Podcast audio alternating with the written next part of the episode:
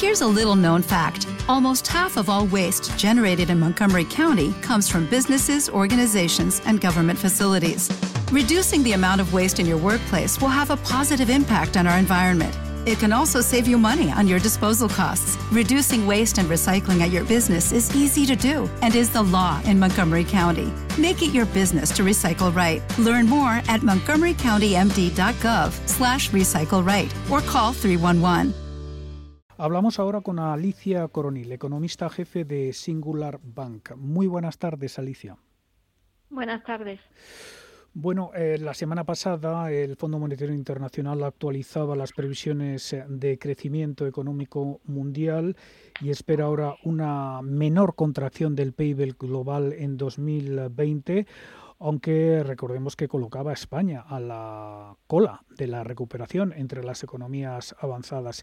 Y hoy hemos conocido que China confirma su recuperación al crecer al 4,9% en el tercer trimestre. ¿Podríamos considerar que es una buena noticia y que se va viendo la luz al final del túnel?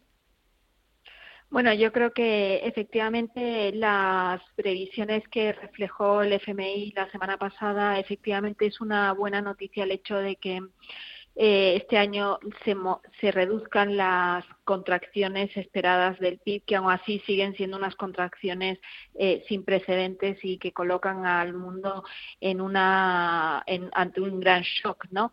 Pero en cualquier caso creo que no podemos decir que hemos visto la luz al final del túnel, porque claramente estamos viendo un repunte de los casos de contagio a nivel global, pero especialmente en Europa y en Estados Unidos, y cómo ese repunte está trayendo consigo nuevas medidas de distanciamiento social o de restricciones a la movilidad que reducen todavía más la senda de recuperación prevista para el cuarto trimestre, incluso para el primer trimestre del año, y abocan previsiblemente a una mayor destrucción de nuestro tejido empresarial, e incluso podemos estar ante el riesgo de una doble caída, ¿no?, del PIB de cara al cuarto trimestre o el primero, ¿no?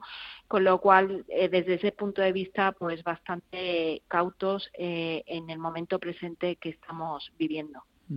A pesar de lo anterior, nos encontramos en un escenario central global sujeto a una alta incertidumbre. ¿Cuáles son los principales riesgos que veis en estos momentos?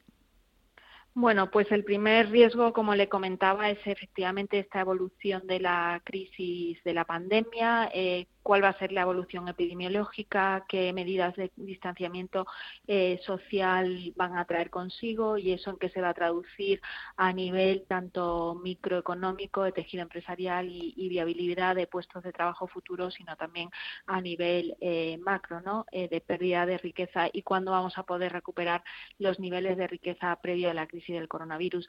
Pero yo creo que uno de los grandes riesgos que también afrontamos como país e incluso como sociedad es, yo creo, ahora mismo la falta de capacidad de lograr consensos o actuaciones coordinadas desde el punto de vista de la salud, tanto a nivel nacional como a nivel europeo, que ayudarían muchísimo a no solamente a controlar la crisis sanitaria mientras aparecen esos tratamientos o la ansiada vacuna, sino también para reactivar sectores que están muy castigados y que a mí me gustaría recordar que no eran sectores o empresas zombies antes de que apareciera esta crisis, ¿no? Porque yo creo que ahora mismo en el debate se está hablando mucho de empresas zombies que existían previamente, pero hay otras que han sido sobrevenidas motivadas por una crisis que nada tiene que ver con el propio funcionamiento de la economía, como es esta pandemia.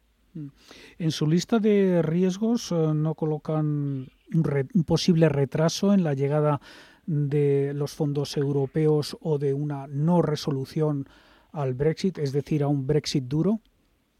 Efectivamente, esos son otros dos riesgos y también colocamos como riesgo la posibilidad de que se retiren las políticas fiscales y monetarias de forma anticipada a lo que realmente necesita la economía, o incluso el mal diseño de la política fiscal, ¿no? En un momento en el que se ha puesto mucho énfasis en nuestro país en las líneas de crédito y liquidez a las empresas, pero a lo mejor estamos necesitando de otro tipo de medidas fiscales más abocadas a moratorias fiscales o ayudas fiscales directas a los sectores más castigados, y también reformas que vayan encaminadas a que lo público gane una mayor eficiencia en la gestión y una mayor unidad de mercado para liberar recursos que ahora son tan necesarios.